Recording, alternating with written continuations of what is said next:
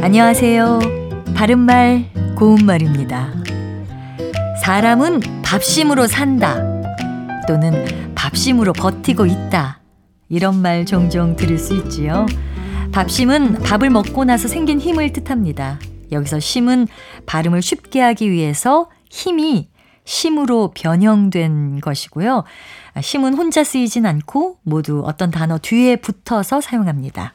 운동 경기에서 초반에는 좀 부진하다가도 힘을 내서 후반의 실력을 발휘하거나 또 반대로 잘 해나가다가 끝에 가서 질 때도 있는데요. 이런 경우에 쓰는 표현이 바로 뒷심입니다. 뒷심은 어떤 일을 끝까지 견디어내거나 끌고 나가는 힘을 뜻하고요. 뒷심이 좋다, 뒷심이 부족하다, 이렇게 말합니다.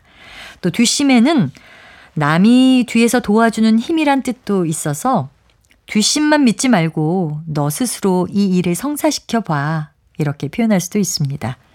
밥심이나 뒷심과 비슷한 구조로 된 표현에는 땅의 힘, 다시 말해 토지의 생산력을 뜻하는 지력이라는 한자어를 우리말로 풀어 쓴 땅심도 있습니다. 이외에도 주먹으로 때리거나 쥐는 힘 또는 남을 억누르는 힘을 뜻하는 주먹심도 있고요.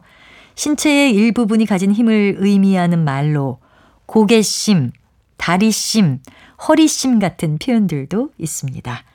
바른말 고운말 아나운서 변희영이었습니다.